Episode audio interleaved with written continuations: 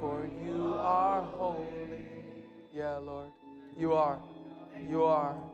You are. You are set apart. You are great and wondrous and wonderful and worthy of our praise. And so, Lord, we look to you, we lift you up. We pray, oh God, that as we look to you, as we seek your face, Lord, we would see you as you are, high and lifted up, powerful and mighty, glorious and worthy of praise. Lord, remind us to trust in you, to rest in you, to seek your face. For you are holy and worthy. For we pray in Jesus' name. Amen and amen. Thank you for coming. Please have a seat. So grateful that you're here. Welcome to the Recovery House of Worship. We are super glad to have you here. Um, we're in a, a, series, but before I get to that series, I just want to um, share uh, just a, a, spirit of thanks, having just gone through Thanksgiving. We have so many volunteers that um, come here and really serve with all their heart and, and serve Jesus. It's really, really quite beautiful. But this week on Thursday, now, by the way, we don't just do this on Thanksgiving. I mean, every week we feed hundreds and hundreds and hundreds of families. It's incredible. Through our soup kitchen and food pantry, many people get blessed. But this Thursday, we had an opportunity to feed almost 300 people. People from uh, not only homeless shelters, but women from abused and battered shelters who had gone through all sorts of turmoil and, and stress and horror. They, they too were fed. And let me tell you something. We didn't just we didn't just open the doors and say, wait, hey, if you can get here, because how many know if you're in a shelter, you probably don't have a token, not a token, nobody uses, who uses a token anymore? how old am I? You probably don't have a Metro card. You probably don't have the Metro card to get to a destination like this. So this church invested $1,200 to drive them from their, uh, uh, from their, the place that they were staying, to drive them here, let them have a meal with dignity. We didn't, it wasn't no like a uh, little line. We served them, hey, here's your salad, here's your pie, here's your turkey and all the fixins and all that other stuff. It was amazing, but it could not have been done without the volunteers in this very congregation pooling together their finances and resources. You know, that stuff doesn't come. Just, listen, if it costs $1,200 to get them here, you know how much it costs to, keep, uh, to feed them and all that other stuff? Lots and lots and lots and lots of money. And yet you give and you serve. Now, we also had another church, Peekskill, who gave. Uh, in fact, they, their donation was 1,200 for those buses. So they gave. So we're grateful for the church at Peekskill, who um, gave above and beyond, and you gave. I'm just so grateful for that. So um, I know that this could not have been done without one particular man uh, who headed the whole thing up, uh, Pastor Pedro. Pastor Pedro came and he organized and he got, you know, he tried to get news agencies over here. He he uh, trained the, the volunteers, he trained the leaders of the volunteers, he just did all this work to make this a reality. And Pastor Pedro's not here right now. He's uh, uh, every fifth week, he has to uh, work in uh, his job, which is also, by the way, feeding people. That's what he's about. That's his heart. He loves to serve and give mercy. But he did that, and he couldn't have done it by himself. We had an army of volunteers. So I just want to honor you. If you're here and you volunteered for Thanksgiving, would you stand? We just want to honor you. Thank you, guys. You guys are amazing. Thank you so much. Thank you. Thank you for all your hard work. Thank you so much. That's wonderful. Thank you so much. Listen, guys, that what you do is very, very important. Now, let me just uh, make another little caveat about uh, uh, giving and all that other stuff. Um, uh, in Christmas, most of us spend money um, to buy people presents that they're not going to have probably the next year or even the next few months if you're buying for kids. And so, um, what, what we say here is that pray, and I'm not taking another offering, there's none, none of that happening, but between now and Christmas, about giving what we call a Christmas offering. I'm going to be praying about it. I want you to be praying about it. Hasn't God been good to you this year? And so you just, you just say, you know what? I'm not going to give all my money to Amex. I'm not going to give all my money to Toys R Us or Target or Old Navy or wherever else you go to, you know, Walmart or wherever else you go to buy your stuff. I'm going to, I'm going to set finances on the side and I'm just going to, because I want us to start the new year in the most healthy possible way. Now, for those of you who are new and you go, man, that's a good looking guy with a nice suit. We must pay him a lot of money. You would be right, you would be right out of two uh, out of the three of those statements. Yes, he's good looking. Yes, it is a nice suit. But, but, but, but, but, I want you to know uh, that's not our story here. That's simply not. You'd have to go to another church for that. Um, uh, I have served in this church for years for free. Then we served this church, my family and I did, when we were homeless, had nowhere to stay, and still, and the church couldn't afford to pay us even though they wanted to. And, and so that's, I, am saying that simply to say, and there's other people who have sacrificed, I'm not the only family who's sacrificed here, tons of people who have sacrificed in order to make this thing happen. What I'm trying to tell you is that your money goes to ministry. And so if you would pray about the special offering, not talking about your tithes and offering, give your tithes and offerings. That's one thing, and that's marvelous, and keep on doing that. For those of you who haven't done that, how do you know the joy of seeing those pictures and going, man, I had a part to play in that? And so I want you to know the joy of that and I'm your pastor and I love you and I want you to, you know, it's the best investment in town. So pray about what you're going to give. A lot of you have a lot of money that you just simply are sitting on. And just, you know what, your security needs to be in Christ. And so uh, pray about what you're going to give. And for those of you, right, so some of you are going to say, you know what, God put it on my heart, a $100,000. To which I say amen and yes, right? And some of you, and some of you, what's a real sacrifice is going to be $50. But do me a favor don't tell me that the Lord spoke to you uh, if it's not a sacrifice. In other words, you don't need Jesus to tell you to give $3 when you have 300. Like, that's like, all right, I'll give $3. You don't feel that. But there's wonder, there's a beauty in saying, you know what, I'm to give sacrificially, I'm to give above and beyond, and I'm to give, and I'm to trust in God for all of my resources. So I hope you don't take that as me uh, wanting a new Cadillac or whatever you think of when you think of pastors talking about money.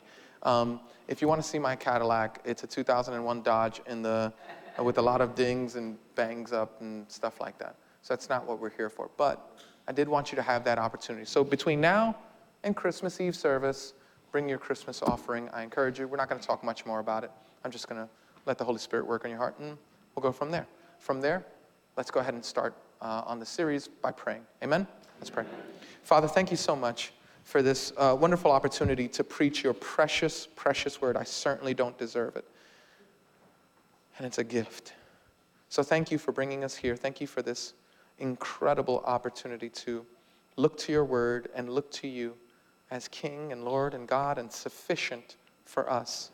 Help us, O oh God, uh, to uh, see you as glorious and apply your word to our hearts as we look at you. For we pray in Jesus' name, amen and amen. Um, we're in a brand new series, and the series is called simply The Waiting Room. Now, what is the waiting, waiting room? The waiting room is simply the place where, uh, you know, where life is normal and then something happens that changes all of that? Like you never thought about your back until that day. And now it's all you think about, right? You never thought about your marriage being in crisis. And now it's all you think. After that day, it's all you think about. You never thought about your health. And now it's all you think about. You never thought, you simply never thought. It is a change from the norm, it is the new normal. And when that day happens, and everything changes. And before the change that you're looking for, the hope that you have, before you get to the future that you're hoping will happen sooner rather than later, before the marriage gets put together, before the single person gets married, before, before, before, all the things that you think that are going to make you happy, before that happens, there's this space. And we're calling that the waiting room. We're calling it the waiting room, where we wait.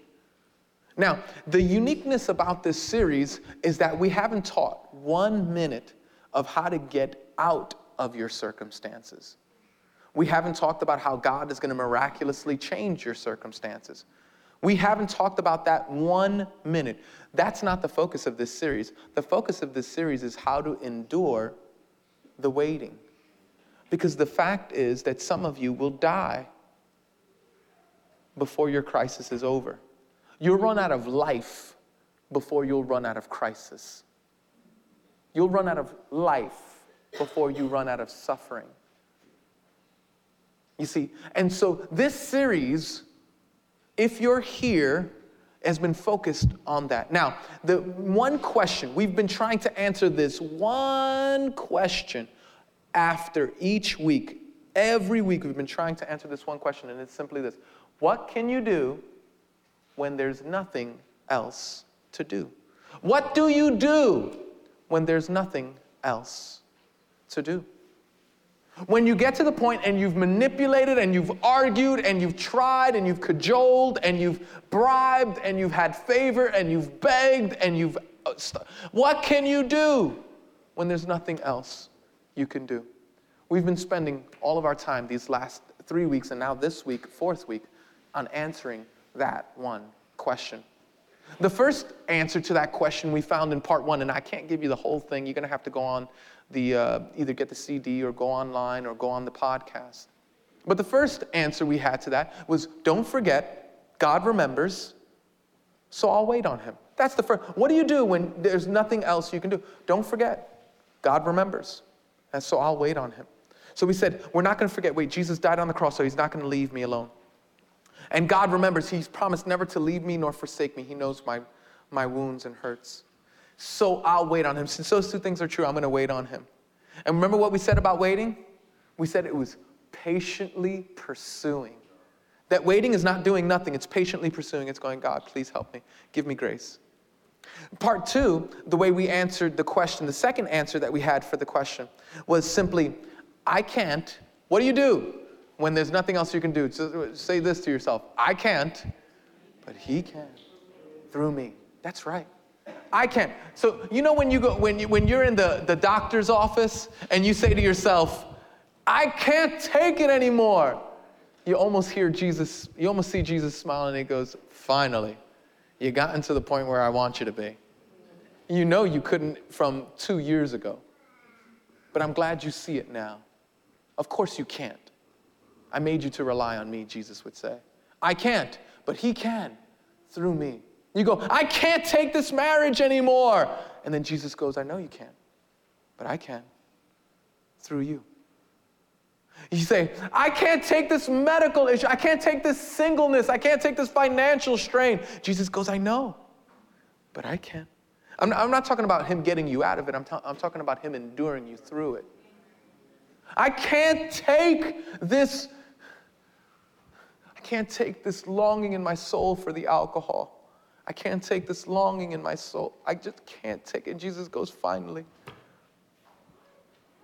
You're right. You can't. But I can. And I can through you. That's what we learned on the second week. On the third week, which was last week, we learned that we're, we don't deny, we learn to cry, and on Christ rely. That's what we learned. That when you're in the waiting room, that when you're stuck between what used to be and what might be one day, you don't deny, don't act like it's no big deal. Don't act like it's it's not, oh, well, you should be over it by now. No, no, no, don't do that. Feel your feelings. Don't deny. Learn to cry. And we said that crying is not just tears rolling down your face. Crying, biblically speaking, is crying out to God. It's, it's when, let me tell you something, it's when your prayers aren't so cute. They get serious, boy. They're rolling up your sleeves prayers. God, don't send no angels. This is no time for boys. Come yourself. Those are serious prayers. And so we said, don't deny, learn to cry or cry out. And on Christ rely. Say, Jesus, you're my joy. I, I, I know I put all my joy on that, but I'm not going to put my joy on that. I'm going to put my joy on you. If they stay, I'm, I'm grateful. If they go, I'm grateful for you being with me. Um, if the health gets better. Now, this week, we're going to learn another way to answer this question. Our fourth answer to the question what do you do? when there's nothing you can do. Now, we're going to learn it from a man by the name of James. James was the brother of Jesus. James, the brother of Jesus, who did not believe in Jesus while he was alive, understandably so, James writes this letter to the churches, and he writes, it's the book of James in the Word of God. Now, if you're here and you're new, I'm so grateful that you're here. Because these scriptures that we're going to read today are part of the reasons why I believe the Bible is true. If you're like me, and you grew up thinking, ah, the Bible's just a book put together by man in order to uh, control people. If you're like me and you thought that, this scripture was going to help you a bit. And if you don't know Christ, listen, at the end of this service, I'm going to ask you to come to Christ. And what I mean by that is have Christ be your, your leader, the one who calls, who's the shot caller in your life. I'm going to ask you to come to him, but that's later on. James writes the book of James, and he writes it to a bunch of, um, the brother of Jesus writes it to a bunch of churches. And it's pretty, uh, this incredible letter, and he has this pastor's heart, and he tries to tell these people all the things that a pastor wants to tell his people. And so he writes this book for that reason, and we have it today. Now, it is our tradition to stand at the reading of God's word. If you can stand, please do. If you can't, we understand. So, one of the, what we're going to do is we're going to read God's word together. We're going to read it together, and then we'll get right into the message. Okay? On the count of three, in a nice, loud voice. One, two, three. James, a servant of God and of the Lord Jesus Christ. Greetings. Count it all joy, my brothers when you meet trials of various kinds. For you know that the testing of your faith produces steadfastness, and let steadfastness full effect, that you may be perfect and complete, lacking in nothing. This is God's word. Please have a seat. So, James he tries to answer this question that you and I struggle with when we suffer. And the question that you and I struggle with when we suffer is God, where are you? Do- what are you doing? What on earth are you doing? I'm suffering. This is difficult. This relational situation is horrible. What are you doing? Why haven't you relieved me of this? James answers that question in his opening lines of his very book. Now, if you are suffering, I need to say this on a, as an aside. If you're suffering, the answer that James gives is not going to be emotionally satisfying. Let me tell you why I say it's not. It's going to be true, it's going to be powerful, but it's not going to feel emotionally satisfying. Because when you and I suffer, we're like my youngest son, David. When we suffer, when I suffer, uh, we're like David. I, I, go to David. David goes, he goes to grab the, the little um, uh, aspirin, the bottle of aspirin. So he now, he figured out how to get on the, uh, the toilet. So he closes the toilet thing, gets up on it, and grabs the aspirin, right? When I take that aspirin from him, he starts to cry and he starts to get upset because you know what? You know what? He thinks I'm taking away his joy. He thinks of me, he looks to me and he says, You tyrant. You don't want my joy. You just want to take all the fun from me. I can't wait till I can get out of this house and have as many bottles of aspirin as I like. you are a killjoy and you know nothing of what makes me happy. See, David is like me and you. That's what we think about when God does and he takes things away from us. And so now I can answer to David. Now, David, here's the deal uh, aspirin is like number 15 on the most dangerous things you can put into your body, right? It'll eat a hole into your stomach. You take enough of these, and this will kill you before the night is over. I need to spare you that. I love you far too much for you to have that kind of poison. Even though it's good for you in, in a right amount, it's not good for you the way you're going to use it. He would go, Boulder Dash. Give me my aspirins. See, it's not emotionally satisfying for David. It's not emotionally satisfying for David, but it's true. And the question isn't, is it emotionally satisfying for David, or is the answer enough to make David feel better? That's not the question. The question is, am I powerful enough to keep this harmful thing from him? And so it is when you and I suffer. The question isn't if the answers that the Bible gives are feelings, uh, produce or induce feelings that are emotionally satisfying to you. The question is, is God powerful enough to get you through even your feelings? And of course, the answer is yes. So you might feel like they're emotionally not satisfying, but they're true and they're powerful. And you, if you um, ask Jesus to help you apply them, they'll be transformative. Let's look at James's letter from the very first word. James, a servant of God and of the Lord Jesus Christ. Now, you know, I said earlier, uh, I said, I said, this is one of the reasons why I believe that the Bible is true. I grew up thinking, oh, the Bible's just a, a book that people put together to keep people down and try to oppress um, groups of people. Let me tell you something. You wouldn't invent this line. You wouldn't invent this line. This is James, the brother of Jesus, and he worships Jesus as Lord. Think about this for a second. How much would it take for you to worship your big brother as God? How much would it take? How much would it take for your uh, brothers and sisters to worship you as God? Now, I know some of y'all think you're God. And I know some of you act like you're God. But it would take an awful lot. Well, you know, James is no different. James didn't worship Jesus when Jesus was alive on the earth. You know what had to happen? Boy, in order for me to worship my brother as God, you know what would have to happen? That dude would have to die. Then he would have to get up from the grave after I put him there. Like after I saw him go in the ground, and then I, after three days, he'd have to come back and go, Hey, Ed, I'm back. I go, Man, you must be God. Because nobody can do that. That's what would have to happen, but that's exactly what happened with James. See, I believe the Bible because if James believed Jesus, I should have no problem. Well, James comes and he says, I'm a, a servant of God and of the Lord Jesus Christ. To the 12 tribes in the dispersion, he's talking to Jewish uh, Christians. Greetings. And then James says four words that are so impossible, it's almost offensive. He says this. You ready? Count it all joy. You're kidding. Count it all joy? Yes.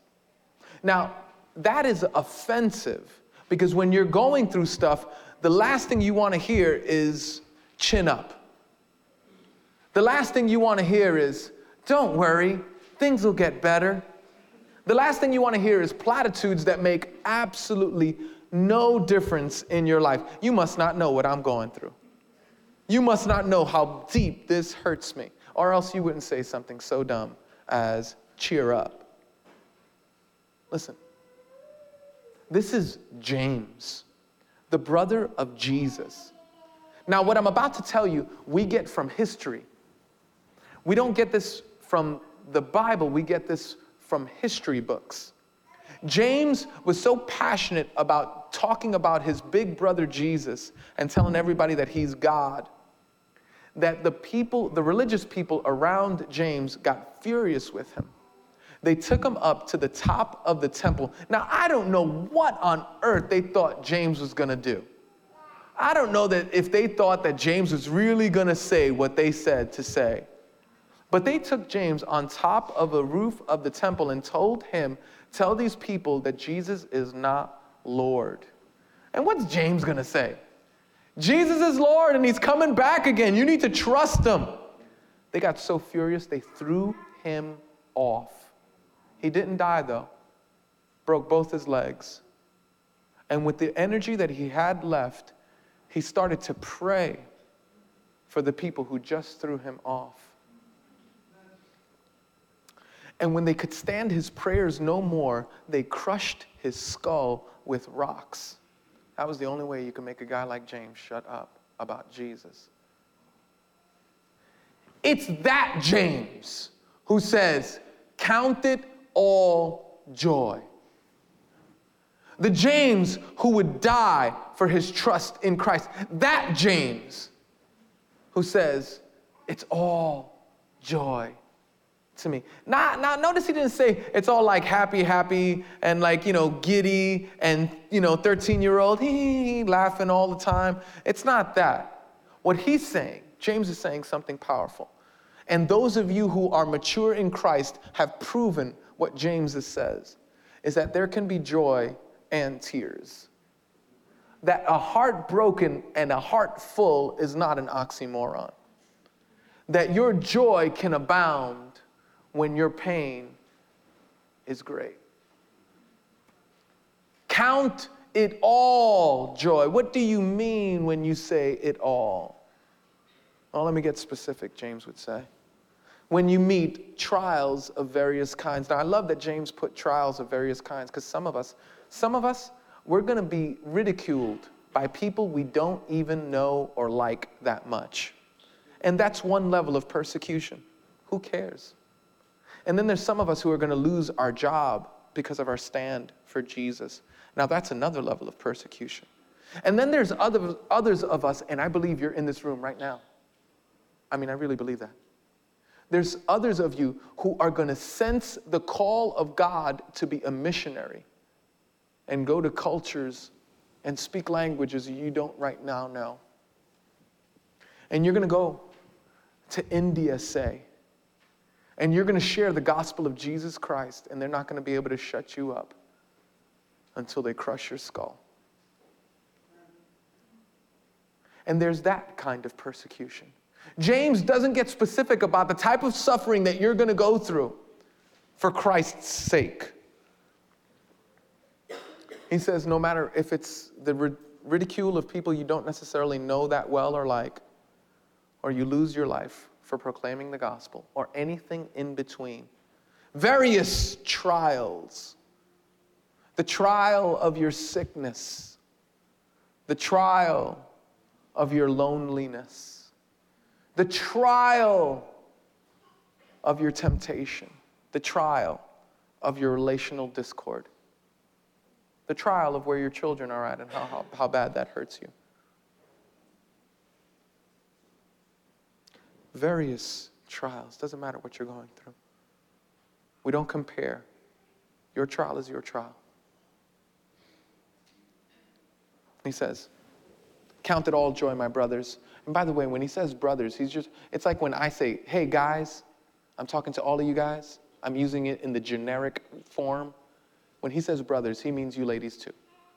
Count it all joy when you meet various trials. Four, somebody say for. For. Whenever you see for, pay attention to little words. When you're reading the Bible, when you're reading any book, but especially when you're reading the Bible, pay attention to tiny words. Like when you see the words but, or for, or as, or therefore, or then. When you see tiny words like that, they're, they're indicating something really important. James says, For, I'm going to give you the reason why you can do this. For you know that the testing of your faith produces steadfast. Now let's look at that. For you know. No, some of us don't know. You know. Have you ever done that? You know, you're having a conversation and somebody goes, You know. And you're like, I'm not going to say I don't know, but I don't think I know. yeah, sure, yeah. So James is using the same strategy. He's going, you know. But what he's doing is he's trying to get, listen, there's an experience, there's a knowledge that's knowledge. Like the sun is X amount of millions of miles away or something like that, right? That's knowledge. And then there's another type of knowledge, like my wife loves me. There's a knowing and then there's a knowing. James says, For you know, you know, this produces something. There's something that this creates in you. God is not idle, He's working on something. He's doing something in your soul. He's producing something. You're in the factory called suffering, and God is going to produce something for, you know. that the testing of your faith produces steadfastness. Now, this is very powerful because the same word James uses here can sometimes be translated endured and is also used about Jesus enduring the suffering that he went through on the cross for you. James is saying something, and we need to open our ears. You see, you and I can endure loneliness. Even though our clocks are ticking, because, listen to me, because Jesus endured the loneliness of having all of his friends leave, and he, do, he endured it for the person sitting in your seat. You see, the word that James uses, this steadfast word, in the Greek, it's like a compound word, and what it means is hyper stand. Hyper stand, like overstand. You know what hyperstand is, right? Hyperstand is when you've had enough of that bully picking on you uh, when you were in junior high or high, high school, or some of you were high, and um, and. Uh, so, uh, junior high or high school, or, you know, and you just said, there was one day where you just said, I'm going to hyper stand. You're not going to pick on me anymore. Some of you had had moments like that. Maybe at your job, you had moments like that. James uses the same word that Jesus used for, that, that the Bible uses for Jesus. Jesus hyper stood for you. He faced death. He faced hell. And he did that for you. And now James is saying, you know, this is what God will do in you. It'll produce a steadfastness. Because here's the big idea just in case you leave early or you have to say you go into the bathroom and then you just walk out the door and you go, that's enough, I've had enough of this. I get it. Listen to me. If you have to leave early, here's the big idea for today. While you're waiting, God is working. While you are in the waiting room, God is in the working room. And what he's doing, listen, listen, listen, listen. Is God working on a better circumstance? Maybe. Is God working on a better outcome? Perhaps. Is God working on a better end result? Maybe so. But I know for a fact He's working on your character and your faith. He's building it up. He's, he's, as He removes these things from your life and you find yourself suffering because you long for what used to be and you're not yet at what could be, as you're in the waiting room, while you're waiting, God is working. And He's working on your character and on your faith. And Jesus hyperstood death and hell, and he'll hyperstand in you.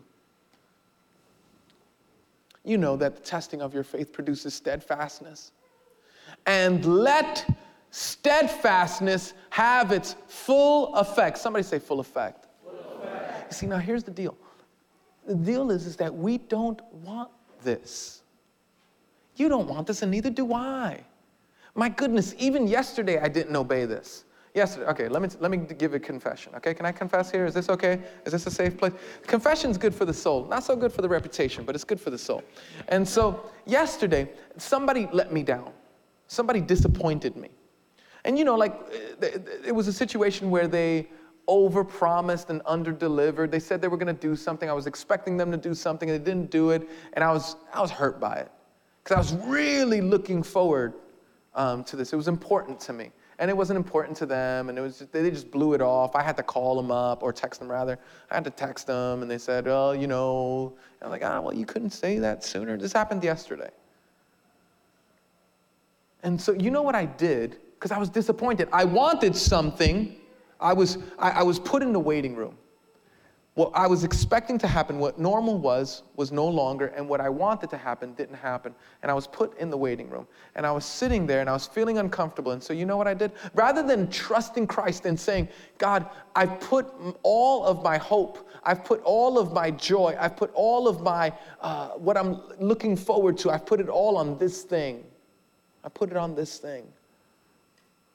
I, I, I want to put it back on you. You, you are my happy ever after. You are the happy ending. I want to put all of my joy back on you. I've, I've changed it. Rather than doing that, you know what I did? I went on YouTube. I went on YouTube to see if, if they're any closer to closing the deal with Manny uh, Pacquiao and uh, Floyd Mayweather about the fight that they're supposed to fight. And evidently, no. Hey, eh, eh, listen, listen. You laugh, but what's your exit? Does it come at the bottom of a bottle? Perhaps at the click of a screen? Maybe you uh, uh go to these uh, places of massages.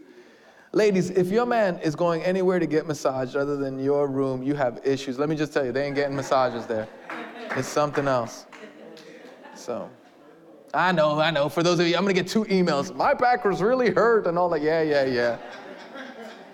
Keep your messages. Listen to me though. Listen to me. We all have exit strategies.